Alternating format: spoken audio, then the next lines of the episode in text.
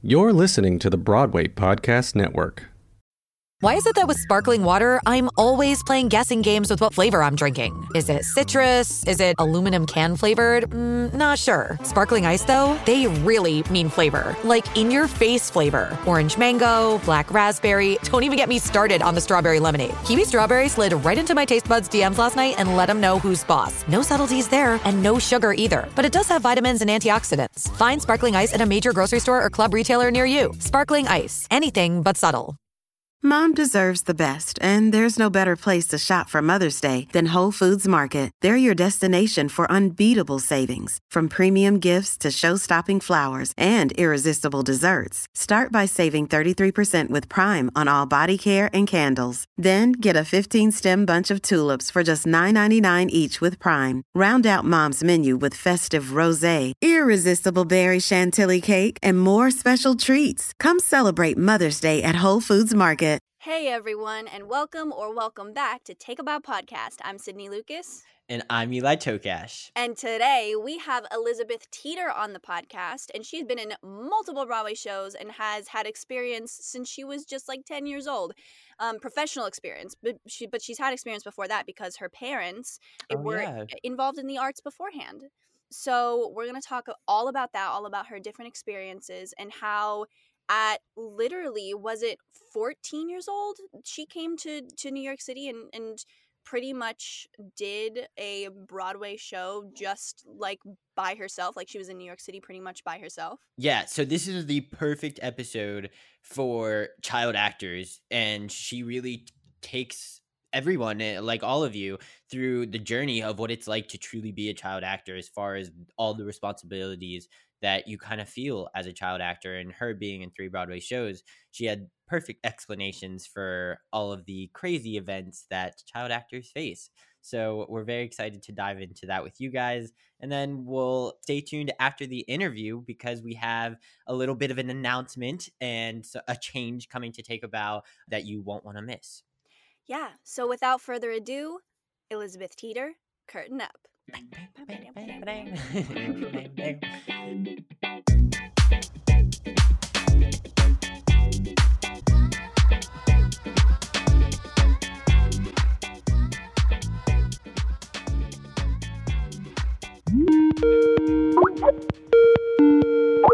Today's guest made her Broadway debut at just 10 years old in Mary Poppins and then went on to be in The Crucible on Broadway, The Audience on Broadway, and The Secret Life of Bees off Broadway. And she's only 19 years old. She is an actor, a singer, a dancer, a musician, an artist, and she's just bursting with talent. We are so delighted to have her on. Everyone, please welcome Elizabeth Teeter to the podcast. Yes, Thank thank you. you. Thanks for I coming on. some- This is a blast. Thank you for having me. I had some technical difficulties on my end, so we've we've already introduced each other. Um, We've practically Gone. recorded a full podcast already. We've gone on an entire adventure. we went on a house tour. uh, Yeah. yeah, We we got to know each other, and I promised I would say this again out of the bottom of my heart. Um, their podcast is amazing. I told them this before it cut off. what you guys are doing is so incredible, especially just because you know we're all we're all young, we're young adults, we're teens, and so it's so cool to be like, yeah, you can start a podcast, you can interview these amazing people. yeah, you can do whatever you want. So not not I'm not saying not amazing, um, but some of the guests that you've that you've had are just incredible, and um, so You know- I applaud you. It's amazing. I think it's safe to say that we're all best friends now. yes. We And we're and we're so excited that now you're a part of our family at Take a I Bow. should just Yeah. fly to New York and we should have a, s- like a- Yeah, a, sleepover. if seriously. Oh my doing the thing, you know, rapid test. So what happened was is that we started recording and then about like eight minutes into it, we none Sydney and I couldn't hear Elizabeth anymore. And They were so polite. I was in the middle of like they just asked me one of my first questions and I was talking and they were just politely nodding. Um, very sweet. so we were about three questions in, so we're gonna try this all over again. Uh, so bear with us. There's gonna be some giggles. There's gonna be some giggles in We're, we're gonna have some fun and a little get bit back of on track. anyway, so Yeah. it's okay. exactly. So let's start from the beginning again. Act When- two. Act two. Act two. when And where did you get your start in the business? Okay. So I was seven years old. Um, my I always preface, I said this last time, my parents are not crazy stage parents. They did not push me into anything. But my, my family are artists. We love the arts. My dad is a professor of musical theater at Webster University. I would practically beg him and force him to act out all the Disney movies with me. I was always just making up stories and would beg him to take me to see shows that he had directed or you know things that he needed to see for work. You know five year old me wanting to go see les mis and not really knowing what was happening but enjoying it. And then i begged my parents to let me audition for the muny theater which people may or may not know but it's a huge outdoor theater in st louis. And my parents sort of said okay if you don't get in you can do summer camp. It'll be great. But i did. I was in um i, I was incredibly lucky. My first performance ever was on that huge stage, which is crazy. I, I got to do Meet Me in St. Louis, if anyone knows that show. Mm. Very sweet, fitting for where I live, my hometown. Right. And then I just kept auditioning. Yeah, kept auditioning and went from there. I love that your parents are supportive, but they're not like you said, they're not stage parents. They're yeah. And there's a difference. It's so it important. really. Absolutely. It's so helpful growing up having parents that understood the business and were able to help Right. me with those things. It's funny though when they ask me my, or people ask me about auditions and you know since my dad's a teacher, sometimes he would run things with me, but I'm very much like I want to do it on my own, like no Yeah. thank you. So my parents were just basically like, "Do you need anything?" like yeah. you know like yeah, we're there for you and they always told me and this like sticks with me forever is that, you know as i kept doing more theater they were like if you wake up tomorrow and don't want to do it anymore that's completely fine Oh, they wow. never forced me so many kid auditions i feel like you guys probably know Yeah. you see parents sometimes dragging their kids around and you know you would just wonder if the kid really wants to do it and i really wanted to do it and they never forced me to so I love that. love you mom and dad my mom's really good at cooking so maybe she can hear me but Yeah, they like nurtured your passion. yeah yeah And it's cool too because we're similar in a way. Well, first of all, our initials are both ET. Um, second of all, we're both not from New York, and our Not from New York. families kind of like just dropped everything to, in Yeah. order to move to New York and to order to make this all happen, whatever also- came our way. You also came to New York at similar ages. Yeah. Were you at, yeah, I was around 10 years old. Mhm. So I actually have three other siblings. So I have a twin brother, Oh my I have gosh. 15 year old sister, and an 11 year old sister. So we're a big house. There's six of us. And I I feel like I'm talking about my parents so much, but I, I love them. They're incredible. Yeah. And they're very um very big on, you know, everyone is equally important. Everyone's interest is equally important. But when I when I got Mary Poppins when I was around 10, my whole family basically packed up. We went to New York. My dad stayed home to for work and we consider that one of the best years in our family's life just because it was so much fun. Hmm coming from a smaller town to someplace like New York we were just like oh my gosh the culture and we were we were all homeschooled. Praise Oh, to my mom. Oh, homeschooled us for the year. So we had the natural history museum as our backyard. Yeah. um, we would go take classes there there was a cool homeschool community so for the whole year was just like incredible There's a homeschool community. yeah, so in New York, there's actually a great homeschool community. It's a lot of kids that are not in school because they have other passions or they're trying to follow, you know, they're crazy smart or they love the arts or whatever. And so every Wednesday, they would have a big recess. So all the homeschool kids would get together at one playground and we'd have like five hours straight, just like recess, like a bunch of kids running around and playing. So That's and there were obviously like some homeschool classes and stuff. My mom mostly sort of covered it, which is just incredible. But I love seeing videos of of you and your dad. Specifically, I- I saw one recently of you and your dad going doing this, d- Tap doing this. I think it was yeah, yeah, yeah on Instagram, and I was like, oh my gosh, that is so Yeah, um, so You guys are, I, like, acting together. my dad loves to tap. He's an amazing tapper. He he did um the role of Don Lockwood in Singing in the Rain so many times. Um, Wow. I sadly didn't get to see it, but um, I was not alive. well, you have a Um, good excuse then. but that's his tapping is his love and i i like to tap ballet has sort of always been like more my thing and so whenever i would ask my dad to tap he'd be like yes come tap with me Aw. so over winter break since you know we've been stuck at home doing whatever i, I went up to him and i said i really want to learn this entire number to moses supposes because he's known it forever um the original choreography from the movie and so i i asked him to teach it to me and it was just such a fun memory we we you know just practiced together and recorded so had so many mess ups but it was just it's so fun to have that on video to, i'm so lucky to be able to like look back and say i got to do this with my dad and yeah, so it was just super fun and so special. you know i had a lot of friends reach out and say that they just br- brought them joy to see see us having you know goofing off Yeah. honestly, truly, it it did. It's so special. It's Yeah. definitely one thing that like quarantine has done, like the one good thing that COVID's done Yes, is it's just like yes. continued to bring people together that just love Yeah. creating and love the arts and it's like forced you to like you know do create but in other ways absolutely. because we don't have a stage and and i feel like it's a really testament to um how we as artists need to continue to create you know we need to connect with each other and um no matter what that is or how that is just because we don't have a, a, the setting of a stage um doesn't mean that our art has to stop necessarily but yeah Exactly. truly i do feel grateful i mean obviously this has been a horrible time and i'm so lucky for where i am right now in terms of that i'm able to stay with my family Yeah. I obviously work in theater, but I'm I feel like we're all at an age right now where um we're not dependent dependent on it for Right. a job. Yeah. It is a job, but we're not at an age where oh my gosh, I need to pay my bills. I'm Yeah. reaching that, but I'm still able to stay at home, so I just feel so lucky that I I'm safe at home with my family.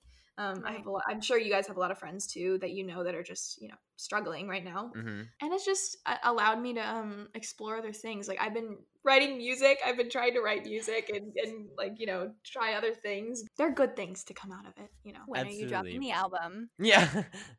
i don't know but i actually think i might i think i'm Oh, making it. Will like actually? yeah i don't know when i don't know how many songs but um i just over quarantine over the summer i started writing and um I said, you know, why not? why not? No, pre- like I don't want to put any pressure on it. It's not like I'm trying to Sure. break into the music industry. Yeah, it's creative expression. yeah it's just for fun and i said you know i had some friends that were like i really want to listen to this if you if you release it so um who knows if that's gonna happen but uh, Just just so people can can keep up with if if you do end up um Oh, yes. releasing an album. What is your what is your Instagram so people can go and yes. follow you? it's elizabeth teeter my name elizabeth teeter official um Elizabeth and Taylor. i post clips of songs sometimes on there hopefully i'll i don't know we'll see if something comes out of it what kind of music do you like to write? that is a great question Um, I honestly kind of don't know the I don't know the genre and I've talked to people and they're like it's kind of all over the place. I just love a lot of instrumentation. So I love Mm. like strings, orchestrations. Um it's kind of folky, kind of um along those lines, nothing super pop like. Yeah, I'm still figuring out how to use like Logic and mixing and GarageBand and all those things, but Yeah. um it's just been fun to do. So who knows, but uh it's been a fun pastime. Awesome. Hey, who knows if you're the if you're the next biggest like music star, we're gonna be like, we had her Oh on the podcast. Yeah. And I have to I have to bring up before anything else, Sydney, our paths have crossed so many random times. so many times. One of them, which we're gonna talk later on, Yes. the we we both like did were in the it's in the same Tony season Yes, I was gonna about to say I met you for the first time on, on the, the red carpet. red carpet. Exactly. You had your little stuffed animal with you. I thought it was I so cute. with me. Yes. Oh my gosh. Your little good luck charm. Oh my gosh. Um I also can't- I saw um I'm pretty sure I saw your second preview of Fun Home. Second preview. Wow, like that was really early on. That was that's honestly the second the previews. We changed so much during the previews. Oh yeah. Um, yeah, I can only imagine. But I was blown away. I think I was like third row or something crazy. We had Third amazing row, wow. And I know, I just have to gush about you for a second. Yeah. You were incredible. It was just oh, such a beautiful It show. a beautiful show. Yeah, and then we it's just we'll probably get into it more later but we've had so many like i met you there then um you did the workshop of secret life of bees like and we worked so we worked with the same director and then we Yes, did a reading together Oh my god, that's right. And then we did this this reading with rachel brosnahan with like Rachel Brosnahan and Constance Wu. Mhm. And when we saw Billie Eilish on the street. No. yes yes we Remember did. yes we saw like a flash of her green hair Exactly. that's so funny Oh and my like god. i think we went to schnipper i had to leave but like everyone went to schnippers or something I that was crazy I remember being so excited seeing you and Sadie on the Tony Awards red carpet. It's kind of Young. intimidating being a, being a kid there. Yeah. There's all these people towering over you, and, and the only kids I were in, in sight were you, Sadie Sink, and Iain Armitage. we all like ran over and were like hello like, um, hi I guys! Oh my gosh! story about that. That wasn't supposed to happen. Like we weren't supposed to be there on the carpet at all. Oh my gosh! I can't wait to talk about this. So you made your Broadway debut in Mary Poppins. Yes. So before our episode cut out last time, um, we were talking Like, about right where we were back. Yeah. yeah, back- we were talking about the audition process for Mary Poppins. Uh, Mhm. so what was that audition process like, and what was it like to ha- finally have your Broadway debut? yeah. So um, this was sort of where my story cut out. Um, last time we were taping, we got right up to this point, but um. It was kind of a quick, crazy process. Um, I, I got an agent pretty recently in New York, and um, uh, it was one audition. That's it. Um, I was very lucky that it was just one audition for me. So there are three Janes and three Michaels. Um, since ev- the kids are so young, um, and it's a big part. We're on stage a lot of the time, and you know the boys are like eight or nine, and the girls are you know ten. It's very you know really young. I was I was called in with this huge group of kids. I don't know how many, but uh, we were just we were talking about earlier how they directors really want to see if kid actors can take direction because you know they have to remember where to go they have to you know remember their lines especially being put into a show that's already like a machine that's running. You know they don't want anyone to mess that up. Um so we we basically played a lot of games. We played um red light green light but it was um instead of green light being go it was you had to stop like reversed things just to see how we you know processed it all or i remember there was one where um i we had to sit with a partner and look at them turn around and then like look back and have they change something and you had to like observe it or i don't know. Mhm, um, really unusual for like the typical audition process um, that you would see.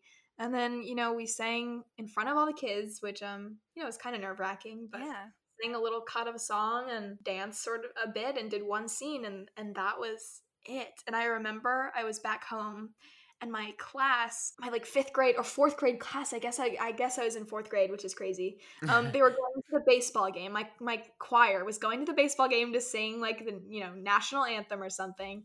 And like right before you know i get the call that i got it and i was just like i'm not i i'm sorry to the baseball fans out there. I'm not the hugest baseball fan so i and i stayed home with my mom and we you know we got ice cream and celebrated but it was just bizarre and crazy. Aw. and then you know it was the best year that i could have asked for. And the funny thing is um kind of going back to my parents being involved somewhat in the business is um megan osterhaus who played mrs banks at the time who played my mom.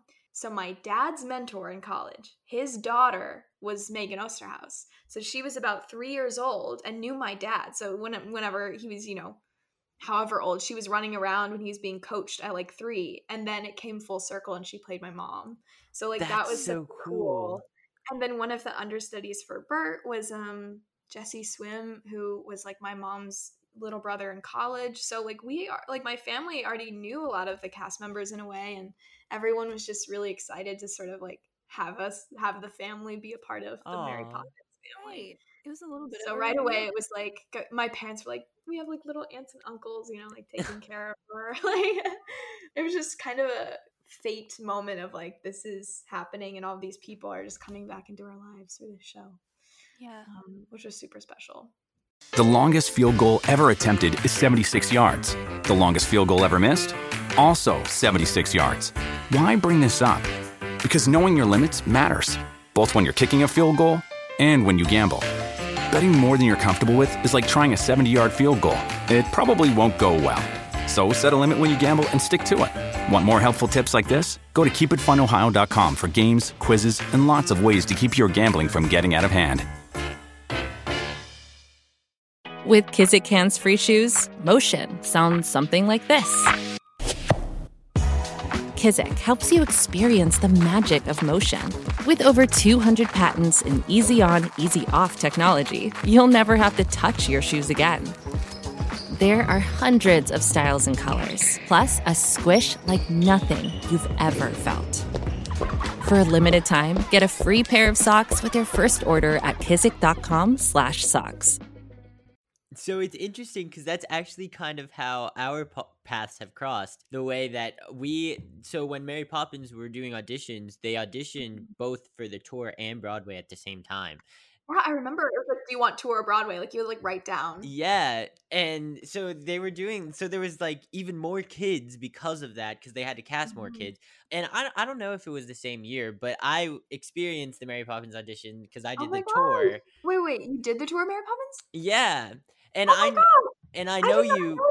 Yeah, yeah, yeah, and and it's because like Oh Julianna Rigoglioso and Maddie Malahy and they all like oh they would always talk about you. So then like Sydney said like Elizabeth Teeter's That's coming on the podcast, and I was like, oh I feel so bad that I didn't know that about you. I should have known. Um, it's all good. It's a really special. Isn't it like a It's a very special show. It holds like a very special part in my heart. Absolutely. And it's just interesting because, like, you're totally right in everything that you said. Like, it's a completely different audition. And at the time, like, you don't think about stuff like that because you're just like a kid and, like, you're like, oh, yay, games, great. And yeah. yeah, Yeah. right. And, like, then looking back on it, like, it makes total sense. Like, it's so interesting to see the different ways that creative teams come together to Wow. to create this audition that they can really get a sense of who Mm-hmm. may fit the role best and may fit the show best. And it's cool because like that's why it's so hard too to like ask how do you audition? Like how do you do this? And like it's so it's hard to answer that because it's just always different. It's always different. I know it's like it's changed so much. Obviously, as I've gotten older, like my auditions now are completely different. Not Right. gonna have games.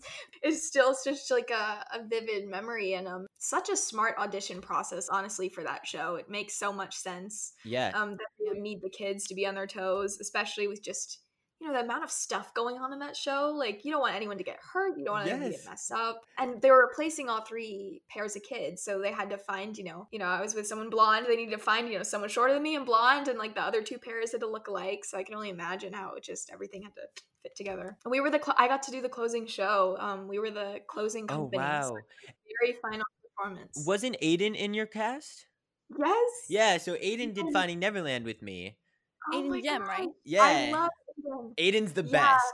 we had the best time together and we only got to perform like um the show together about like four times um Oh. because we didn't look too much alike we got really lucky and uh were placed together for the final performance that was super special because we were really close and then we got to do it again that summer at the Muny. The Muny rehearses for 11 days. It's 11 days of rehearsal, that's it. And then they put up a show for a week. And so Wow. it was honestly pretty smart and lucky because, as you know, Jane and Michael have a lot to learn. So imagining teaching kids that in 11 days is just crazy. And, you know, the show closed, I think, in March, and the, sh- the one at the Muny was that following that summer. So we like remembered our lines, we remembered the music. Um, we knew everything except obviously the blocking was changed. It was just kind of lucky and smart for them to you know have kids that already knew the part basically. So after the show closed, did you move back to St. Louis right away? Yeah, I think my dad was doing a show somewhere possibly. So we we drove, we like road tripped and sort of made like a fun vacation out of it, just so we weren't suddenly like flying back home and it was just this, you know, like when shows close, it's very just like Sad. sort of jarring the Yeah. first and sad the first couple of days. Um, I remember I was so sad just because it, you know, I never I didn't want it to end. I did feel lucky to close the show because it was just, you know, the magic was crazy. All the 40 Janes and Michaels from, you know, oh over yeah. the years. I never had to have that conversation of, you know, you're a little too old, you're a little too tall, you know, or whatever. I mean, I'm still pretty short, but you know, it was sort of just a nice, you know, it was not expected. The show was the show was doing really well, so it sort of came as a shock to everyone. It was a super special uh, night to be a part of. Speaking of there being a lot going on in the show, there's a Mhm. lot of tech technical stuff Mhm. in the show and blocking. Did anything ever go wrong? Were there any Oh, stage mishaps? Oh gosh. Too many um, to remember. I can't remember exactly because it was like so long ago. I think I got pretty lucky in terms of like nothing terrible happening. Good. I know I'd heard stories of like, you know, the nursery when it flies down, like not happening or, you know, things like that. My mm. shoe fell off at one point, but that was a lot more dramatic in my 10 year old head than it actually was. You know, obviously I was like, my shoe came off. I got it two seconds later. It was fine. But I thought it was dramatic at the time. I know there definitely been some mishaps in other shows, but I can't actually specifically remember. Do you do you have any mishap stories in other shows? We love mishap stories. Oh here. gosh, miss I love mishap stories. Well, for the Crucible, the one that I remember the most, if uh, you know, people know the, the story of the Crucible, it's very dark about the Salem witch trials, and I played um, Betty Parris, so I basically um am possessed for a lot of the show. So I like scream and do all these things. In the end of Act One, I get up on my table.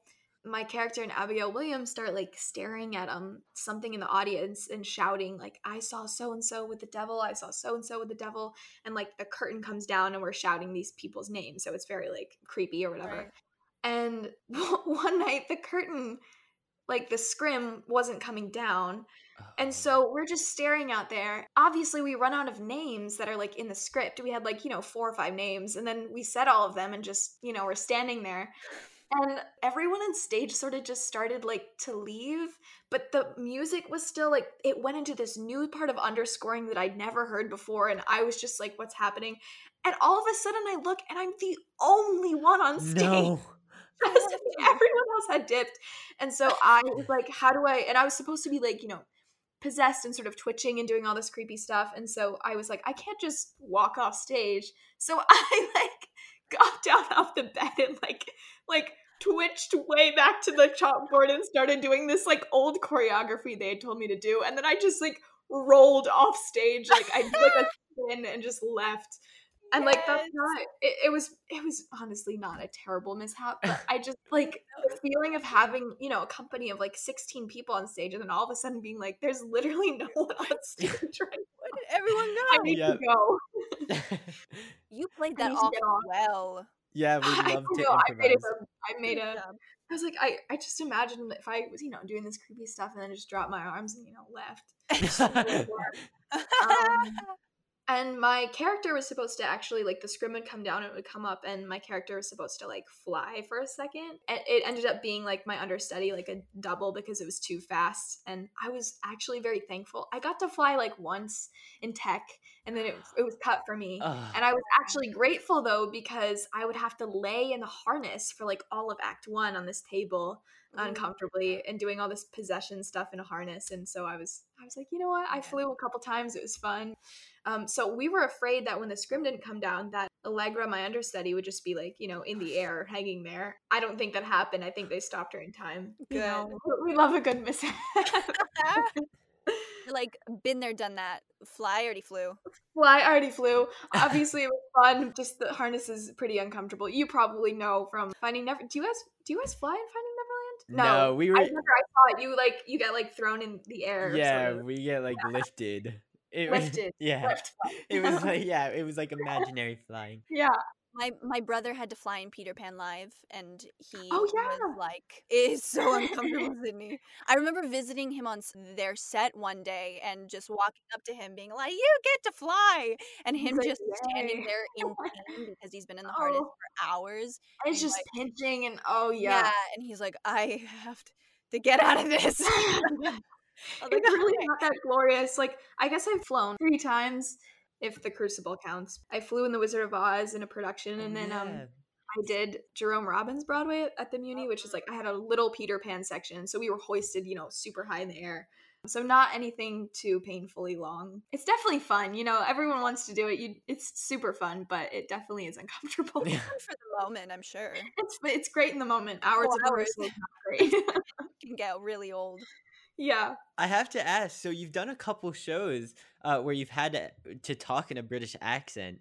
So your first one is obviously Mary Poppins. Is that something you Right. knew before doing Mary Poppins, or did you learn it from there and then kind of just like used what you learned? I learned it from there, but I've always really loved dialect. Like, dialect is something I've really been interested in. I feel like some people have an ear and are drawn to it, and I've always just loved it. And so, uh, Mary Poppins, they they were kind of less specific. It was sort of a generic British accent for the audience, um, which is based on Queen Elizabeth II. Was very specific. Mm-hmm.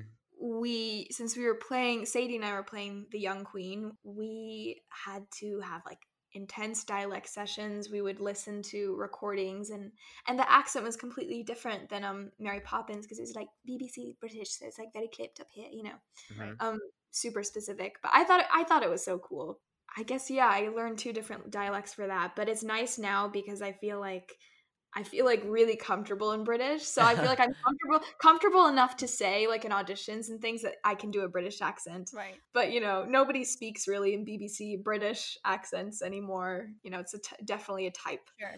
I loved it i thought it was you know super great and and helen mirren who was playing the queen was just so helpful and sort of would you know come up to us and and Does, help us wait, does she speak in that specific accent? no she has she has a different british accent um it's definitely more laid back it's not as crazy but the amazing thing about her in that show was she was spanning all of the different ages of the queen so she went from like 20 years old to 70 Wow. and in different orders too. It wasn't like chronological. So she would, you know, be changed on stage and all of a sudden jump up and be this 20 year old young woman. And she just embodied that. You know, you wouldn't even know her age in real life because she's just so fantastic. And so our part would be, you know, sort of to come on. She would have an audience with the prime minister. That would be like a scene. And then young Elizabeth would come on and sort of have flashback dialogue with her about what she was going through. And so the fact that not only that I got to be in the show, but like all of my scenes were with her is just looking back going, "Oh my gosh, I got to do that." And you know, you know, at 13, I didn't even realize, you know, when I first got cast, I knew she was, you know, this incredible actress. You know, you you just you never realize. I feel like you realize when you're in it, but you really realize afterwards what a gift it was. I'm sure you have the same thing with your shows. I mean, I'm sure Sydney, you know, the fact that you're in Fun Home, the fact that you were nominated so young, like all of this stuff, I bet is still just like that's crazy. It's pretty surreal. Speaking of Helen Mirren, was there anything that you learned from her, whether it be advice that she gave you or stuff that you just learned just from working alongside her? yeah. She is one of those celebrities that is even better in person than you would think. I I've been super lucky to work with some really awesome people and learn what is the right way to be like a good company member. What is the right way to lead a show? And not just talent wise and on stage, but off stage. Like that's the biggest thing. Her grace, the first day of rehearsal, right away comes up to Sadie and I, introduces herself, is so completely sweet. I mean, just so down to earth. Like she would host, she hosted like a barbecue or something like a potluck in her Oh. apartment for the cast. And the thing, the moments that stick with me the most are um opening night. Sadie and I both got to bow since only one of us got to perform. And basically, the the entire ensemble cast comes in, bows. We part ways, and Helen comes down, takes her bow as she should. She's you know the lead of the show. Opening night, she grabs both of our hands and takes us down to bow with her Oh. on her solo bow, which of course we didn't like need. Like, you know, we're a Mhm. small part of the show, but it was just her love of wanting to share that moment with us. And throughout the show, she would, you know, call us and uh after a scene and be like, "Let's like try this this way," or you know, because we had we we tried to mimic her physicality and things like that um, Mhm. as playing young versions, and she was always Right. you know, trying to do things. And I remember one night, I have uh, the speech that I gave, the character gave about like addressing the nation or whatever. And it was sort of my longest like monologue speech or whatever. It was when Helen was having a quick change. And I remember being nervous that it was like too fast or too slow. Like, you know, you want to get the pacing right so she's not stressed. And she came up to me after a show and, um, she said about like your your monologue or scene and i was like i'm so so I, really, I was like i'm so sorry do you need me to like change like the speed and she was just so down to earth. I was like, I was really listening. I really listen every night. And just the way you think about your words is so beautiful. And me, she she's literally quick changing. It's her only break, but the fact that she is listening to the other company members Mhm. and like admiring what we do is just Wow. incredible. And you know, obviously she's she's older now. Like she's she's she's older, but she's doing such incredible work still. And um, you know, she'd be in her little bathrobe with like she'd have like a wine glass of milk, you know, whatever, in her slippers, and then be on the red A carpet. wine glass of milk. Yeah, I remember she was carrying a wine glass of Oh milk. my- one time. I I love was it. like, oh, Helen. Hey, Helen Only- Mirren. she can do whatever she what she wants. wants. exactly. she can do whatever she wants, whatever she wants. But to get to the story that we mentioned earlier about when I met Yes. Sydney, yes. what we've all been I'm waiting dying. for. Oh the my God. suspense is real. the suspense is real. So there were only a certain amount of you know tickets that were going for the Tony Awards that season, and Right. that they offered the cast. And, and Sadie and I were lucky to to get two tickets, and we were you know we were so excited. We got dressed up. We went so excited to see you do your things, and we were sitting in the balcony. And I get a call from our company manager, and I was like, "What?" You know, this is before anything had happened. This is when you know we got there pretty early, just to, you know, be in our seats. Mhm. And she's like, "Are you guys here?" And we, I said, "Yeah." She goes, "Helen's looking for you." And we went, "He- uh, "Isn't she out like doing?" And she goes, "Yeah, she's on the carpet looking for you right now."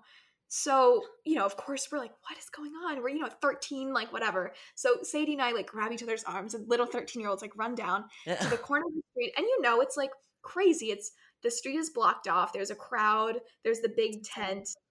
It's Mhm. crazy. It's so And, you know, overwhelming. I, I bet I can't even imagine like well you're you know you're the youngest one on there. No, it's just there are so many people. It's And I don't think I've ever what do I do?" been around that many people or Yeah, like, I can only imagine cameras. crazy movie premieres with like A-list celebrities. Like I can only imagine how Can't stressful that is. If you can imagine these two little 13-year-olds going up to the security guard and going, Helen Mirren is asking for us. He's like, he's like, um, no. And we said, well, we're, we're in the show. And he goes, no, like, I'm sorry. Like, we, how ridiculous does that sound? Right. How ridiculous. These two kids me, just asking, like, we're meant to be on there right now. No, he's in the corner of the street. And all of a sudden, like, this figure in her beautiful white dress, Helen comes out of the tent and people are screaming, you know, chanting her name, like on uh, whatever, you know, outside of Radio City. She comes and walks off the whole section, like the the carpeted section. She comes literally on the corner of the street in her full dress up to the security guard and like near the crowd, just in the crowd basically. She comes and she goes, "Oh, you know, hello, like these girls are with me." The security guard's like, "Um, like, ma'am, I'm sorry, but like, I really can't let anyone back. Like, I can't let." And she was like, "No, no, no, no, no, they're with, they're, please." Like, she was like, "I understand. You're doing your job. You're incredible. Like, this is what you're supposed to do. But please, like, they're with me." Oh and you know, God. obviously, how can you say no after she she literally was you know bartering with this security guard and you know you're doing great. Like, this is what you're supposed to do. But I swear they're with me.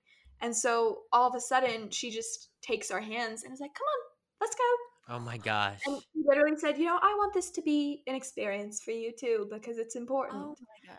You know, she did not have to do that. I always say she did not have to do that. So she brought us into the carpet to, you know, walk down and take pictures with her. Um, you know, spinning us around, and that's when we went up. When I met Sydney, Mhm. I was like, I have to go up and say hi because I was so excited to see you guys there. I I totally was Oh. not expecting anything like that. But but truly like seeing seeing I, I don't know if children. Yeah, I don't know if you were the same way, but like seeing another child there who was oh like yeah, around the same age, I was like, oh my gosh, hey, Oh what? gosh. And I mean, I was still sort of like just in awe of you because I was like, you are, you know, incredible. Like, you're nominated. You're, how old were you? I can't even remember. You were little. Yeah, it, Not, I was like, 11. 10? 11? Okay. But still, like, that's crazy. And so it was really brief, but I went up to her and, you know, we were like saying good luck, and she had her little good luck charm, like her uh, stuffed animal. Oh yeah, bongo. Yeah. Bon- was it Bongo. Bongo? Yes. Bongo, yeah.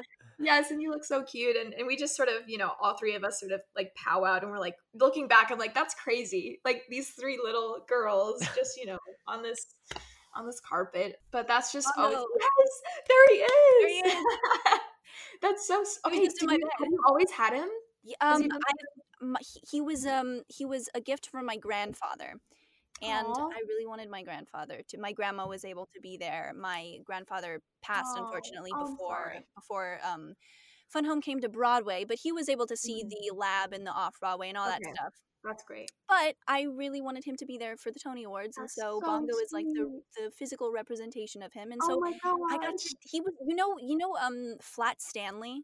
Yeah. I think Yes. he's pretty much my Flat Stanley. Like I was literally going around my taking gosh. pictures. I was putting him in random places backstage in Radio City. That's I'm taking pictures with Vanessa Brown, and I I would put, I would like put him on random celebrities and just take photos with them. But yeah, and I, I I remember multiple people telling me to not have him during the red carpet, but I'm like, You're like, no, "Um, I'm taking him. like I'm so glad you did. So special. You have to continue that. Whatever next pro, like whatever next big thing you do, like you gotta, you gotta keep him. You gotta keep him on the carpet. I will always keep him, and I'll take him. keep him, take everywhere. him everywhere. I just remember that so distinctly that I was like, because I like have special, like you know, stuffed animals when I was younger Yeah. that like mean a lot to me, and I was like, I just think it's so sweet. Um, and obviously now knowing the what he represents is so sweet. Yeah, Yeah, that's always the story I tell when they when people ask me about Helen and this is sort of a long story, but there aren't enough words or stories to tell to like show how much um, she inspired me and meant to me because eh, you can be incredibly talented and um but I feel like real success is like what happens behind the scenes, real um grace, the way she treated everyone um just as equal from every crew member to every cast member yeah. and she's you know that i feel like that's what matters um Absolutely. you just, She's be nice beautiful be kind to person. people just a beautiful person like a, a wonderful a wonderful person i mean in every way too. yeah i mean very similar to like um i didn't know her personally but with rebecca luker who just you know Yeah. passed and everyone's talking about her talent and her beautiful voice but they are equally if not more talking about what a kind spirit she was and Yeah. Seriously. Joy she brought and i feel like that is that's what you want to be you know you want to be a person that people like enjoy being around and that especially at her level helen's level of fame is just crazy you know making everyone else feel just as important just you know yeah. that's my helen mirren rant uh, So speaking of actually like fangirling, which is like we we have to fangirl about someone else really quick. okay So so you you were in Arthur Miller's The Crucible, which is first of all just like absolutely insane. Yeah. And we actually had Beanie Feldstein on the podcast, and Yes. we we fangirled with her Yeah. about Saoirse Ronan. Um, so we'll get into Saoirse a little bit later, but like, what was it like doing one of the most famous playwrights' work on Broadway? And just like Yeah. a tragedy, like you said, like you were possessed every night. Like how Yeah. hard is that like to do that eight shows a week well it was my first time doing eight shows a week because i'd rotated with oh oh, Sadie. whoa. and i was living basically alone so i was Oh 14 God. I stayed with a host family because so basically everyone went out for Mary Poppins, then just my mom came out from the audience and my, my family would like come during the summer. Mhm. And you know, the third one my mom was like, Girl, we can't we can't keep You're on uprooting. Yeah. So through a friend, um, we found this amazing family that had this incredible apartment on the Upper West Side. They had a lot of money because the the, dad worked in, in like you know Olympic coaching or something crazy. The kindest mm. people.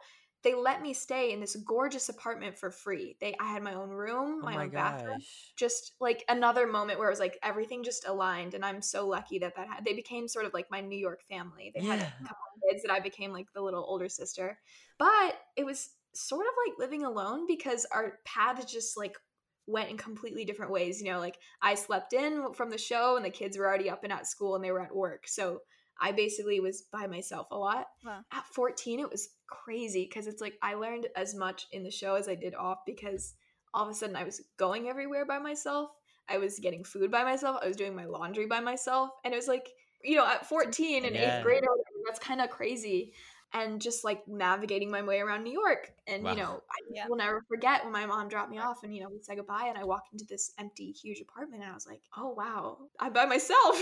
this is never, you know, it's funny when a lot of people, like I'm a freshman in college and a lot of people are experiencing that for the first time going to college. But I already feel like I've sort of experienced that in a way because I was so young and just had to do my laundry, figure it out, learn. Yeah, you're go. like, all right, I've already done that. I already been there, done that. yeah that's like what I remember vividly. flown, I've lived by myself. basically, Way ahead of y'all. I feel bad saying completely by myself because obviously I was with this host family, but um, they would leave on weekends to Mm. go to different place. I'd get friends sometimes to come over because I, I just did I didn't want to be completely alone in that, you know, big place. Right. It was definitely a lot of learning. But back to the show, it was crazy because the first day we came in and uh Ivo Van Hove, the director, is very sort of out there director. Um, Yeah. We didn't know what to expect until we sat down and he showed us his vision and you know we're like oh we're in school uniforms. We're not in classic pilgrim costumes. We're in this big open set. It's a very different idea. We were like this is interesting. We didn't know you know i had no clue if it was going to be traditional or not. Obviously we had seen like a view from the bridge which he had done or i'd seen that so i said i don't think this is going to be traditional. I remember being surprised because i had a small part. I only had a few lines um but I was on stage a lot because I was basically I, I was passed out on this table and then I'd get up and scream and do all this stuff. I don't know how I didn't kill my voice. Yeah. I had to Right. scream crazy. But my favorite part of the show, it sounds funny saying favorite because it's such a dark show. like my favorite part was getting possessed. like the third act is like all five of us girls come in and in the courtroom scene and um all mayhem breaks loose when all the girls are sort of mixing lies and truth and you don't really know who's telling the truth. Saoirse Ronan or Abigail Williams' character is like being interrogated and all this stuff and she sort of starts this like huge wave of like lies and all the girls get in on it. And they basically Steven Hoggett, who he was involved in um Cursed Child, I think, with all the Harry Potter magic stuff. Oh. He came in and worked with us and basically choreographed this whole dance like possession sequence. So it was like this storm happened, there was wind blowing, music going, and all of a sudden it would be like, you know, we're down on one knee and then we're up and then we're running and then we're on the windowsill and then we're back. Wow. We had like a whole session with him where he would he would come up to us and not in like a painful way, but you know when like someone knocks you in the back into the knee and you just like fall over. Oh yeah. He Eli like, does that do that. all the time. Oh my god! Every single did that? time. Eli, I do. Eli You does that every single time we hang out together. I have to watch behind my back. I have to walk behind him. He just. I feel like we're all meant to hang out. I feel like these random connections. I know. uh, honestly. So. So you obviously know. Eli's like, yeah, I know what that is. Yeah. I either do that or I kick the bottom of like like when you take a the step. Yeah. No. It's the most annoying thing. So, tip: if you ever hang out with Eli in person, walk Watch behind him. Watch your back. watch your back. or back. walk behind him. That's so funny. but he would come up to us and do that and you know we'd sort of like fall over and he's like that's how that's supposed to feel like and for certain moves is like your body is Mhm. like something's happening to you and you can't control it and so he we'd like do these exercises with our That's finger smart. like moving around the room and there were a lot of mishaps with that sequence because it was just craziness everywhere i was just a bit scraped up all the time Oh, because we were imagine. running around the amount of times we had to like we had to get up on this windowsill at one point and then launch backwards and like run backwards and the Wow. amount of times i just Yeah. you know, Oh slid no.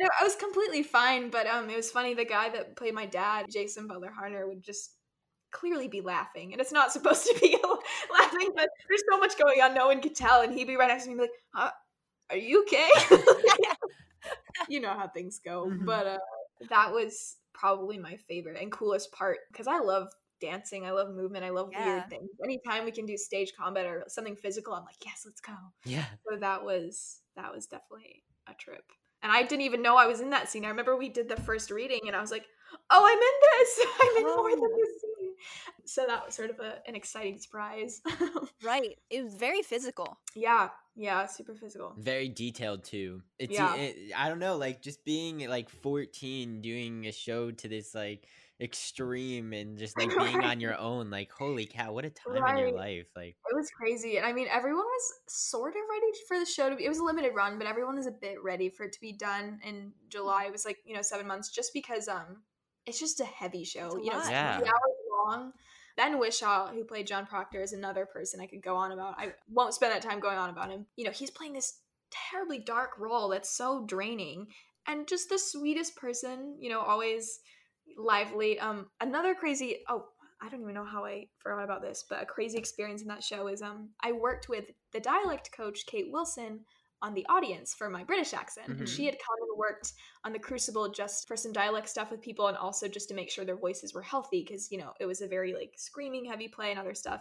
And so I knew her already, and, and she had taught me a specific warm up that we did. Sadie and I did every night before, and so we started doing it for the Crucible, and it gets time for like you know opening and things like that. And she's like Elizabeth, do you just like want to keep like will you just keep leading warm up? And I was like, Are you kidding? Like I'm 14. She's like, You know it. You've done it for like a year. So every night I would warm up basically the entire company. That's Just awesome. for, you know, me and that I mean wild that they would, you know, let me do it. That's it became so so, sort of like a joyous moment because we never all got to see each other. We were always on stages at diff- the stage at different times and um it was just a depressing show. So Yeah, it was a getting to meet everyone at the beginning and you know go through a whole warm up routine that was just lighthearted and fun led by this really young teenager i mean i hopefully you know lightened the mood a bit Yeah, no, that was like a moment for the for everyone to come together. yeah and absolutely have a wholesome, you know. yeah just you know connect and Yeah. and laugh and have fun It is Ryan here, and I have a question for you. What do you do when you win? Like, are you a fist pumper? A woohooer, a hand clapper, a high fiver. I kind of like the high five, but if you want to hone in on those winning moves, check out Chumba Casino. At chumbacasino.com, choose from hundreds of social casino style games for your chance to redeem serious cash prizes. There are new game releases weekly, plus free daily bonuses. So don't wait. Start having the most fun ever at chumbacasino.com. No purchase necessary. VGW Group. Void were prohibited by law. See terms and conditions. 18 plus. Okay, round two. Name something that's not boring. laundry? Ooh, a book club. Computer solitaire, huh? Ah, sorry. We were looking for Chumba Casino. That's right. ChumbaCasino.com has over 100 casino style games. Join today and play for free for your chance to redeem some serious prizes. ChumbaCasino.com. No purchase necessary. Void were prohibited by law. 18 plus. Terms and conditions apply. See website for details. Lucky Land Casino asking people what's the weirdest place you've gotten lucky? Lucky? In line at the deli, I guess? Aha, in my dentist's office. More than once, actually. Do I have to say? Yes, you do. In the car before my kids' PTA meeting. Really? Yes. Excuse me, what's the weirdest place you've gotten lucky? I never win and tell. Well, there you have it. You can get lucky anywhere playing at LuckyLandSlots.com. Play for free right now. Are you feeling lucky? No purchase necessary. Void where prohibited by law. 18 plus. Terms and conditions apply. See website for details. Let's talk about Secret Life of Bees for a sec. So, Yes. Secret Life of Bees. It was uh, was it pre was it also developmental when you did it? so yes the, okay so i don't know if people know but sydney and i have like cross paths through this too sort of sydney did like an early you did like an early workshop of it right like a Yeah, I think I did it right before you did it. Maybe, yeah, yeah, yeah. I remember I was asked to audition maybe for one of the earlier parts of it, but I was I was going to Peru that summer with my brother on a certain trip, and I'm always a big fan of like everything happens for a reason. Like you were totally meant to like, you know, everyone who does a certain role is meant to do it at a certain time. I Like- completely that's like my motto. That's my life motto. Yeah, like if we're if someone were to get the role after me or like have it move on, I'm like, you know what, like. Okay, cool. Like it's theirs now. Exactly. You know, I- exact uh, yeah totally and it's like i so and so was meant to do it then and now. and i think it's so cool getting to be like we both played that role in probably totally different I ways know. which i think is awesome High five. high five but yeah it was it was the first um like stage mount production Did during rehearsals were there a lot of changes? yes For, for those who for those who don't know, like explain a day in the life of rehearsals. since this was my first experience with like a brand new show that was being mounted and also i'm an i'm like a book nerd so i loved the book so the fact that like a book that i loved was getting turned into a musical was just you know i was over the moon about that. Basically with a new musical is they're rewriting everything every day. So we would come in and they would hand us here are your new pages for today you know we would have to check like the mailbox because as you know probably with fun home and everything like everything's changing every day. Mm. they had scenes cut songs cut. There was a song i had that i sang one night and then it was gone the next like certain things like that but the, i mean the craziest thing was with me was um when i had done my other shows in new york in the past like the crucible and the audience i was in middle school. So it was a lot less like school strict because i was sort of unenrolled and homeschooled. But i was a junior in high school doing the secret of the bees so it was like the end of my junior year. So i opted out of tutoring because i said you know i i want to stay like with my high school. And also i just want to be in the room as much as i can because it was just a role that sort of needed to be there I had classmates and teachers like sending me notes and schoolwork. So I'd like go to rehearsal from like 10 to 6 and then I'd go home and do my homework. Oh my god. Which was like sort of rough. Like it's just with like testing happening and it's like I remember it was like academically really hard finding the motivation to like do these notes that I was like, I don't know if my teacher's even gonna see these, whatever. So I had to take finals during previews. Like I had to like go and take a final and then go and rehearse and then we'd have a preview. Um, I remember I had like a, a breakdown one night. I'm a pretty chill person. Like I was like, everything's fine. Like I really just I feel like with stress, I was like, if I don't think about it too much and I just say everything's gonna be fine, it'll be fine. But um, it was like our second day of previews. You know those certain assignments that you just really want to be done with? You're just like, I'm so done with this. It was like a research paper or something, and I was like, I Mm. did it. I done, submitted. Yeah. I made the mistake on a break. I checked my phone, and this was like the second day of preview, so we were changing a lot. And I checked my phone, and I had this email from my teacher that was like, basically, I'd like cited everything wrong, and I needed to go back and fix things. It ended up being fine. Like it wasn't a huge thing, but in the moment when you think you're done with something, and you're like, I'm just so done, and then getting this email that was like, you're not, you did it wrong, and I was like, stay calm, stay calm. And I like went back to the dressing room, and I, I was crying, and I was like, Oh no. fine, it's gonna be fine. That was my only sort of like moment where I was like, oh my gosh. If you know the story at all, it's these wonderful black women in the in the company who play the Boatwright sisters. We all shared one big dressing room because we were at the Atlantic, which is like super small. So they literally Wow. all came up and were just like mothers, like, it's okay, like cry it out, like it's okay. Patting my back and being really sweet. That was like sort of the only time I I felt like way under pressure. And S- Sam Gold like came up to me and, and he was just very sort of like he didn't he felt I could tell he felt like a little awkward and like like yeah he's like I don't know what to do. like what I, I came back to my break and obviously they told him that I, I just needed a minute. And I was like you know ready to go like I took my five minutes I'm like I'm good I came back. And um he's like is it like the new scenes? Like is that too stressful? And I was like no. Was like, it's just school. And he goes do you want me to call your teachers? And I was like no but just the image in my mind of Sam Gold calling my teachers is a little funny like thinking about I don't know what he would say. My teachers would be like, "Who is this?" we all have those times on break. Yeah. I, I give myself props for like keeping it together during a, a stressful time. Yeah. Seriously, and were you by your were you by yourself at this time? I was staying at the same place Oh that I did for the Crucible, which is crazy. It was you know years later, and we had sort of kept in touch. And I said like, "Is there any way that I could stay there again?" Of course, they were like, "Yes, you can come here."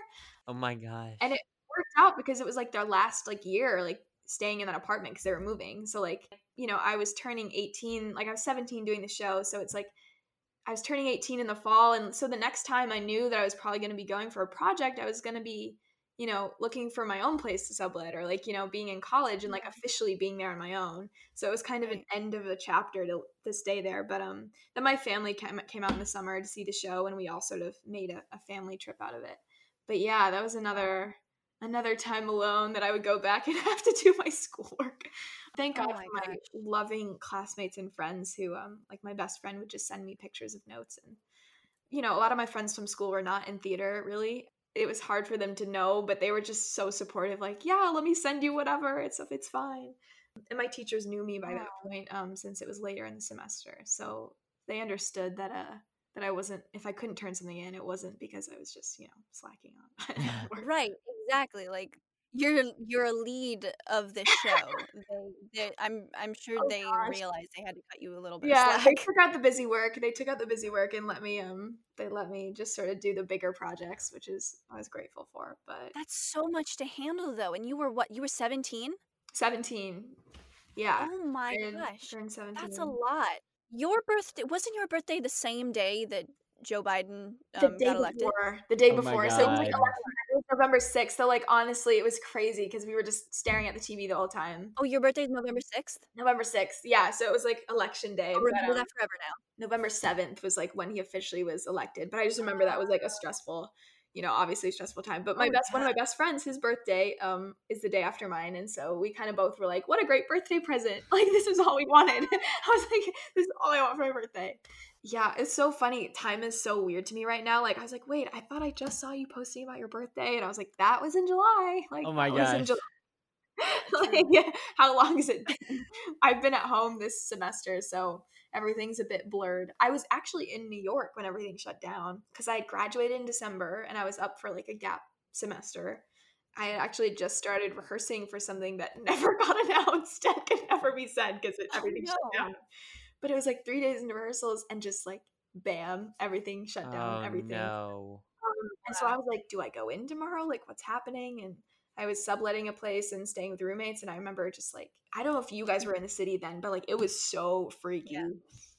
It was weird. Like apocalyptic. Everyone was running to the grocery store. I It remember, was, yeah. uh, I remember calling my mom on Saturday and I was like, I think I need to come home. Good thing I did because everything like everything really shut down. Right. But it was just Yeah. wild. Remember remember when we went to I think it was at Telsey when we like ran into each other at that one audition? When was that? That was right before the shutdown. That was right before the Because- shutdown. That's what I thought. That's crazy. That's literally crazy. Sydney and I probably saw each other like last, like the day before everything shut down because I had just sort of. Oh my god, it was the day before. It was like actually the actual like I think it was the day of or maybe it was it was very soon. I remember with that audition, I had just heard back from s- like the the the thing that I got that was like supposed to start rehearsing really soon, and so I was like, oh gosh, I have to you know go in and learn these lines. I was sort of stressed and just. I feel like I did terrible at that audition, but um, I remember seeing you in the waiting room and we just chatted for like a bit. And we are like, you you talked about just like school and stuff like that, and it was really chill. Then literally the day after everything shut down. I was just thinking about that when I don't know if this was in our the the podcast where we we're having our technical difficulties or this one, but when when you brought up the fact, oh maybe no, it was this one. We are talking about Mary Mhm. Poppins auditions and how Yeah. auditions are so different now. Now that we're um a, like adults, I guess. Adults, yeah. Um, but I was thinking about that specific audition when I went in. I just remember this is it's gonna sound weird, but I just remember the the casting, the person who was manning the camera, Uh-huh. how she just was so comfortable Chill. cursing and and yeah, super chill and just Yeah. and I don't know, I don't know why. Like I remember thinking in that moment, like, okay, this is the moment I turned an adult because Yeah. this person is now completely fine So chill. cursing in front of me. Yeah. I don't know why, but so I was That's I so was funny. thinking I feel like I listened to one of your recent podcasts, or like I had turned it on or something. I feel like I remember you mentioning something like that. Yeah. And um, I remember you saying like I think it was the audition right before I shut down, and I remember actually thinking I think I was there. I think I was there. But it's definitely it definitely is different. Like now that because we're like older now, you know, 17, 18, Yeah. 19. Um, I remember now it's it's it's nice to be officially an adult legally just for like Yeah. reasons like so many i've gotten so many more random auditions that are like 18 plus only like they only want you know Oh, nice. they only want people that are like not in school or like you know things like that but i think you were saying it feels a lot more chill and i totally feel that i feel like as a kid you walk in sometimes and it's like this huge group of people and everyone's very you know care you want to sing your song now you know it's very just you know especially at Telsey, we've probably been there a lot. Like I feel like now that we're So older, they're just like, hey, you know, it's Yeah. nice to see Hey, you. what's up, guys? I feel like when people get nervous and they forget is like casting directors and like directors want you to succeed. You know what I mean? Like they want you to come in the room and they want to be like, oh, that's the person I want to hire. Like they're never pitting against you. Um, I try to remind myself if I get if I get nervous, I'm like, you know what? They want me to do well. Like they're, I'm not walking in and they're not like, I hope she fails. like, you know what I mean? Very true. So I'm just like, whatever happens, just happens. You know, we've probably all been there. we we haven't really talked about it much on the podcast, so I figured you would be fun to talk to about, talk about it with.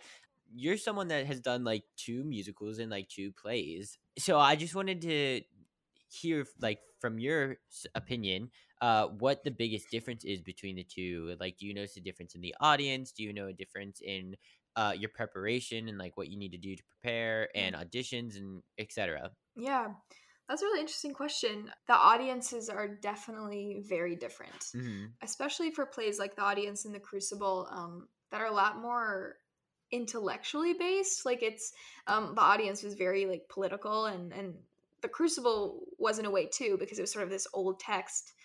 And so we get a lot more older people coming in. We get a lot more uh, serious people coming in, and so Sure. it, it definitely can be hard sometimes to find that energy i think because with musicals at least there's like a bit of a feedback of like you know applause of a song or like you know laughs or if there are jokes involved um, but with more serious plays sometimes it's hard when you don't get that um, and we always I, I feel like there's a difference between um, okay the audience is bored and sleepy kind of tired or they're like intently listening kind of tired or not not tired but like intently listening kind of silent do you know what i Mhm. mean If you're- can tell when they're like drawn and focused and then there's some nights where you're like are they paying attention like are they just sleeping i really don't know Are the stage doors different too? Oh, absolutely. Yeah, absolutely. I haven't had any crazy experiences because the shows I've done are like were not super like super commercial. Even with the audience, it was pretty respectful in terms of like uh people coming for Helen. Mm. People were very respectful. People were very quiet. Um it wasn't like this crazy rush. A lot of people didn't recognize me because I was in a wig, so I kind of Oh, just yeah. like slip out and they're like, "Oh, cool." Obviously, there it was a bit bigger for like uh the Crucible with with fans of like Saoirse and people like that. But yeah, I mean, at least what I've seen in going to different musicals, like sometimes the musical stage doors are just crazy and just Yeah. very wild. But also the energy of the show is very bright and like has that energy. And Right. um, people walking out of the Crucible are a bit like, oh, what did I just? Everyone just died. Like, what did I just watch? Right. but I feel I feel really lucky to have gotten them kind of experience in both and um over over quarantine I've actually done um I've done a few like radio plays and things for the Tennessee Williams Festival here Mm. in St. Louis and gotten to do like the, the Glass Menagerie which is hopefully going to be put on live like this later this summer if we have vaccines and everything's safe. I really enjoy doing plays. I love singing, dancing, and acting, but I consider acting m- my favorite in terms of like if ever I feel self conscious about my voice or dancing, I'm like, okay, lead with thought, lead with intention, lead with acting. Mhm. That's where I feel most comfortable. So I think I try to approach uh, musicals in a similar way. But it's been really cool. I, I really, I really, really would love to do more, more plays. I also just love, I love to sing. Like I love musicals. I love that energy. And you like dancing too, like you have that Yeah, aspect. I really would love to be in a show where I get to dance more because I haven't really gotten to do that, and I love to dance. And in Um, terms of like preparations, like what what did you have to do like differently for the plays and musicals? Obviously, like you may not have to like warm up your singing voice, but you may have to warm Right. up like your talking voice, like stuff like that. Well, for the Crucible and the audience, I did like sort of a whole vocal sort of warm up like that. But I remember, well, Mary Poppins was just a whole different thing in itself Yeah. because they had a very specific. They would like take the kids down and warm them up with the conductor to be like, "Are you okay today? Can you sing? you know, are you sick or whatever?" But I remember Secret Life of Bees was sort of the first show that I had done, bigger, longer, longer running show where I was like, "Okay, I'm on stage for a really long time and I'm." uh singing a lot and just energy wise had to be focused. And like sydney knows it's sort of like a depressing beginning. Like she sort of just the character really starts in a bad place. And like it takes a bit for her to It's warm up. It's it's it's a lot. It's very it it can be it can be emotionally draining at times. yeah. And i remember um did you do the reading with you did the reading with brett correct Yeah, I did it with Brett. Yeah. yeah so i don't know if the Oh number my gosh, I love him. I love him too. He's just a trip and so fun and talented. But um, I don't know if the number was still in there, like the 55 Fairlane car. Do you remember Yep. that? Mhm. Um, so Oh, like, that was I was always looking forward to that. I was like, okay, once she gets there, she actually smiles and is having a good time. Like, That was one I always looked forward to. yes, because you're like, oh Yes. my god, having some fun. Like, stop, like, get Uh-huh. over yourself. So before the Secret Life of Bees, I would make sure to, I would go on stage. I would like warm up my voice a bit. I would do jumping jacks with some of the cast members for fun, and then we'd have fight call. And then I always had a weird ritual of like we had this little staircase, and I would go and shut the door, and I'd sit in the staircase for like a minute and just sort of like breathe or whatever, like get sort of in the headspace, and then all of us just held hands backstage before we all like had a circle and just like um Nate, one of our one of the ensemble members who played Neil. Yeah, just the biggest spirit, biggest heart, sort of like preacher like quality in his his speaking would just give us the most, you know, inspiring speech before and we'd all, you know, say one thing. I don't know. Sometimes we'd say one thing we were grateful about or whatever, or if somebody was having a hard time or struggling with a family member, we'd be like this is for them. Mm. Um and just all connect before we went on stage and that was sort of, you know, I, I sang a lot, but in terms of like it sort of fit right in my vocal register. I was lucky with that. So I feel like um uh I'd have to warm up a lot more if it was like extreme, like extreme heights. it's very folky music, you know, Duncan. Yeah. Sheik, so it wasn't anything super crazy, uh like belt pop like crazy heavy. But we Mhm. didn't have understudies. That was sort of the other thing that was a little scary. Oh, you didn't? We didn't. That's um, ooh, that's scary. a little nerve-wracking. Um, we only had a, I think one show maybe where we had to cancel because someone was not feeling Oh, well. wow. But um, Oh yeah. I think the rule is like you have to be um ten weeks long or something in order to have understudies. So we like just extended to that mark. So we got like a few Oh. rehearsal, but like I don't even think if they'd be able to go on because of like rules and things. But um, definitely Right, to make makes sense. sure we like took care of ourselves because you know that's the worst feeling is like oh gosh i'm not feeling well or you know something happened to my voice or whatever and like the whole show has to be canceled you know Mhm. you already feel like oh man my understudy has to go on obviously it's a great opportunity for them but um uh you always want to be able to show up and do your best especially being like oh the show's on the line okay. Yeah. for anyone for any let's say there's a kid out there listening to this who wants to be a child actor um a theater actor i guess specifically in your opinion what is the easiest thing about being a child actor and what is the hardest thing about being a child actor just so they are aware? I think the easiest thing is if it's coming from a place of pure joy and wanting to do it.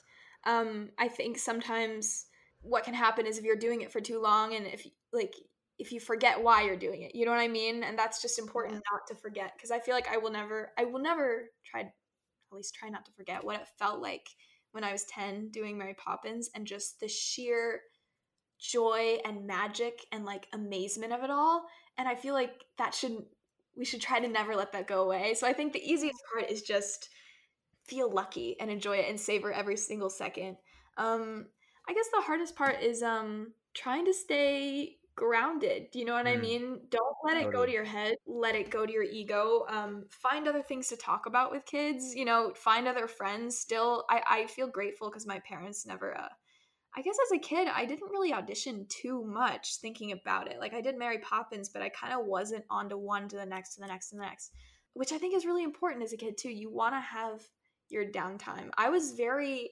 like big on downtime. Like I know there was like the Broadway Park and things like that and there's a great community of Broadway kids, but I was definitely more of an introvert and like I know that I needed my like reset time.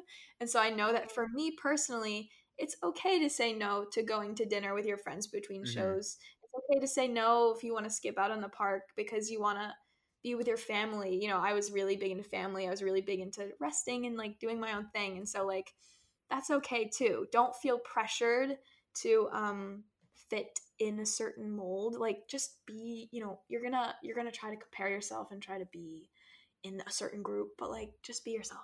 Yeah. Mhm. It sounds so really cliche, but just walk in the room and like have a good time and be yourself. be yourself I love i it. love Yeah. that I mean, Thank you it's so much so Perfect place to cliche. end. but it's true. Yeah. yes, be yourself and have fun. Just enjoy it. you're the best thank you so much for coming Thank on you. this has been I so love much talking fun to you guys. You are incredible. Um, Thank I'm you. sorry if I went on too many rants about you know people like Helen. Not at all. They were amazing. I love those Thank you stories. dealing with my technical difficulties. of course. Sydney, like both of you, I really hope like we get to like do something together. I think it would be so. I loved Oh, doing that that reading with you, Sydney. Like that was so much fun. I know it was only a that day, was really but, um, fun But like, I hope we all get to, you know, if not work together, just hang out. Yeah, totally. cross my fingers yes, once everything is better. Yeah. You know, Oh, Yes. yeah, for sure. soon. Well, we're on the other side. yeah. Well, thank you so much for doing this, and we had a blast today. So we appreciate you and your time. Thank you so much. Take a bow, Elizabeth Teeter. woo That was a blast. I mean, literally, what she had to say about Helen Mirren, like Oh that my whole gosh. that whole spiel was everything. Yeah. Like, and you could tell just like what she was saying, the tone of her voice, everything, how much gratitude and just love she has for her and admiration, um, and everything like that. So that was really cool to listen. Um, I also thought another fascinating thing that she talked about was the difference in the audience between plays and musicals. I, I guess I like never really thought about that until like doing research for the episode. Also, speaking of plays, I didn't get to see The Crucible because it was during Finding Neverland. Mhm. But after researching the show, that looked so cool. And I was literally like dying to hear about it. And then like she talked about like being possessed and everything. Like that was super cool to me too. I don't know. I'm rambling. I thought it was fun. She had a gr- lot of great points that she talked about. So thank you, Elizabeth, for coming on.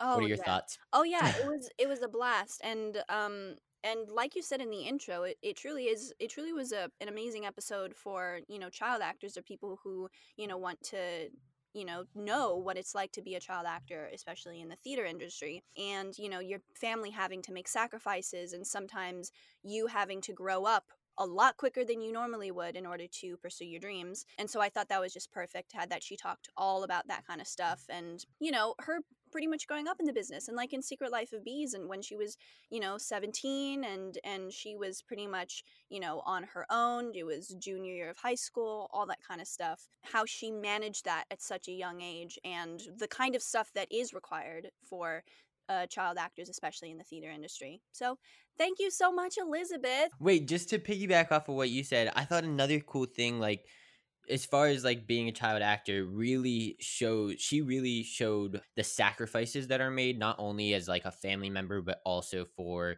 you, like Yeah. d- who is acting. Obviously, you are the reason your family g- has to sacrifice, but it it's like a whole family. Like it takes literally takes a village. really so it was just really cool to hear her story and how that all worked out for her. And it was really cool also to hear all of your guys' full story moments that you all that you shared. I know, don't isn't know. that I love crazy? Yeah, it was really cool. Um, Yeah. So so yeah, it was fun to talk to her and have her on. Should we turn it over and make a little bit of an announcement?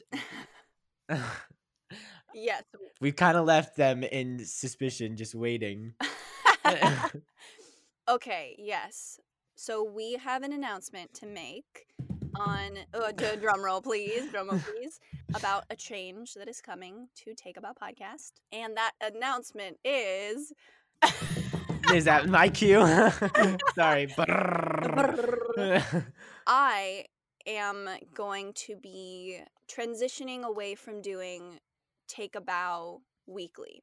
This doesn't mean that I won't probably come back in the future to be, you know, to do the occasional episode as a host or or stuff like that, but I will no longer be here weekly as as, you know, co-host. But Eli will continue to do the podcast every single week. And so you still get content every Thursday, and it's going to be awesome. And you are most likely going to see me back occasionally. And yeah, I just wanted to say thank you so much, Eli, for taking me along for this ride. This has been quite the year. Oh my god. Don't even don't even thank you. I mean, this take a bow what it is today as we all know it would definitely not be the same without you and who knows what it's going to look like moving forward. Um so I'm Well, very excited to see I'm- how it all works out. I'm so excited to see where the podcast goes from now and you know watch and and to see it grow and and to see you know the content with you or whoever you may decide to bring on uh, currently Eli you're going to you're planning on doing it by yourself for a little bit right Yeah, so I guess the plan for now is I will be taking over uh, and it'll be myself and a guest um, that you'll be listening to every Thursday. I may be on the search in the future to get another co-host. yeah you, that you can that you can talk to do these like intro Yeah, yeah yeah. So I definitely want someone that not only like to talk to during these episodes because obviously we do that in the interview, but I love these little segments that we do in the intro and outro, um, where it's just you get to connect with someone else and your friend and talk about like all things Broadway and like look back on the interview and everything like that. So if I do end up missing those, because obviously just by myself, the footprint or the blueprint of the show uh, is gonna have to change a little bit, but Yeah. I'm gonna figure it out. And if I miss having that extra person, I'll definitely be reaching out and maybe get on another co-host. But we'll definitely keep you guys updated on all of that. yeah, Take a Bow is still going to be a thing. Take a Bow podcast is still going to be a thing. Yeah. And this doesn't mean this doesn't this isn't like a full goodbye for me. Like I said, don't be surprised if you see me going forward in in episodes or hear me. Totally. Yeah. And we'll make sure if you follow along to our Instagram, you know, you can you'll see all of those little updates before um we v- air the episodes. We'll give updates as far as the co-host and if Sydney is back this week or whatever, um, whatever it may be, we'll definitely give up updates there. But the most important thing is that Take a Bow as a whole will be continuing, and I just want to continue to bring entertainment to you, you all. So you you still have something to look forward to on Thursdays. So we're very excited. Yes, Eli. Oh God, pressure's on, baby. Take no, Eli. oh God, no. Thank you, Sydney. Take a bow. You need to take a bow. Um, we'll we'll do it in your curtain call and your final performance, uh, which is actually going to be next week. Yeah, so we didn't want to spring it on to next week, but just an update. This is Sid's second to last episode, and her last episode will be next week, and I will take over starting in February. Yeah. So, just quickly, obviously, yesterday was a great day with uh, inauguration day, and it's really cool. Sydney and I are currently recording on Wednesday, uh, January 20th, on Inauguration Day. And it's really cool because the Broadway community is actually going to be represented because Jagged Little Pill is performing for, for Inauguration Day. So, Whoa. Yes. And Cindy's dear friend Lauren Patten uh, will be performing. So, yes. So, so it's great to see the Broadway community being represented on such a high stage, I guess you could say, Mhm. like Inauguration Day. And this is no regular inauguration day, so it's even cooler. Yeah. And another th- quick thing I wanted to mention everyone knows Billie Eilish, correct? Of course. Okay, do you know Finneas? hmm So he writes all of the songs for Billie, and Mhm. he's now starting to like sing his own songs and all and write that and continuing to write for Billie.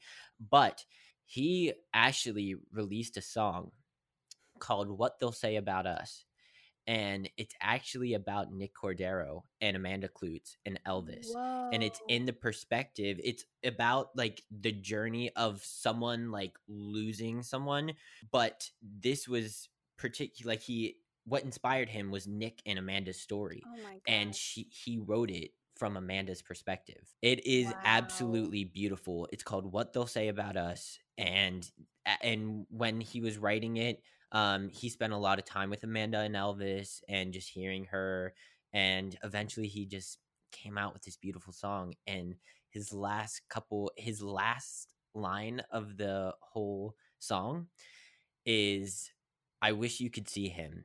Oh he gosh. looks just like you. Wow. referring to elvis his son um, who he only knew for about nine months. I could be wrong but yeah it, it's it's just you listen to the song and it just like hits you in all the places. It's amazing and i just had to share that with you all to go listen to that. It's called what they'll say about us. You can listen it anywhere. Just search Wow. it. Yeah. Thank you. Yeah, yeah, yeah. It's it's incredible. I, I she posted about it on her Instagram, and I I had to check it out, and I fell in love with the song. So Yeah. yeah, and I'm sure you all will. So definitely go check it out. Well, that about does it for this week's episode. So we wanted to thank you all for listening to another episode, and we look forward to bringing you another one next week. And it unfortunately will be Sydney's last episode, and I, I don't know. It's so sad, um, and it's so crazy that it's like next week. Like what? Yeah, Um. week, right? anyways, After after after when did we when Oh my gosh, wait. hold on. almost a full year. It's been ten. Uh, not ten. Eli, I think the first time you ever 10. I think the first time you ever asked me about this. was in March. Wait, no. It was January 28th. Wait, why do you know that? That's crazy. Oh my god, wait, that's the last exactly. That's the exact oh day my of my last episode. Stop it. Oh my That's gosh! Wait, guys, you guys, wait. January twenty eighth, um, at at like three p.m. Eli texts Eli, uh, Eli. Uh, well, I swiped up on one of his Snapchats, um, one of his stories. Uh, he was he was like saying something. I'm sure we talked about this before, but he was saying something like weirdly cryptic, and I was like, "What's going on?" Like he he was like, "Things are things are happening. Things are." You know, in the works, things are happening. And I was like, What's happening? And he was like, No, I can't tell you. And so finally I got him to tell me and he was like, I'm gonna be starting a podcast. And I'm like, no way. You should like have me on or something. I, I love podcasts. And then Sure enough, she didn't know what she was getting her herself into. and then and then he was like, wait, hold on. And then 20 minutes later he was like, Can I call you? And so he calls me. He asked me to if I want to if I want to be co-host with him on the podcast. I say yes. That was January 28th, and my very last episode will be January 28th. An exact That's year later. wild. That is the craziest thing. Oh my gosh. It's been it's been quite a year. quite and a thank year, you wow. all for listening bec- and allowing us to continue this for a full year. Uh, we, that by the way, that year is not when we started to release episode. That's when we like started to get the idea and everything, and started to work things out. Our first episode, I don't think, came out until May. Yeah, I think May. So yay! Oh my god, Yay! a whole year, a year anniversary. That's we a will be whole full circle. yes, and we will be saying happy trails in honor of our one year anniversary, Sydney. Aw. Not Um, forever though, not forever. Not forever. Okay, so thank you so much, Elizabeth, for coming on. We had such a blast this episode, and thank you everyone for listening, and thank you so much for being a part of this journey so far. And um, we both can't wait to just expand the audience and expand this Take a Bow family. And we will see you next week. Sick beat, am I right? For our curtain call, we wanted to give a few special thank yous to Nikki Torsha and Cormac Cullinan for our amazing music, Giselle Bustos for designing our logo, and Tessie Tokash and Sydney Lucas for editing our episodes. Feel free to subscribe and leave a review on whatever platform you are currently listening to us from. This podcast wouldn't be possible without the help of Dori Berinstein, Alan Seales, Brittany Bigelow, and Katie Rosen at the Broadway Podcast Network, as well as our top patrons Henry Friedman, Brian Thompson, PCC, and Patrick McNamara. Speaking of, if you enjoyed this week's episode of Take a Bow, go check us out on Patreon at patreon.com slash TAB and become a patron today. Through our Patreon, you will form a relationship with us and get an inside look on what goes into this podcast. To learn more about this podcast, visit bpn.fm forward slash take a bow and follow us on Instagram at Take a Bow Podcast, where you can contact us with any feedback, suggestions, or questions and keep up with all things Take a Bow. See you next week. Bye, everyone.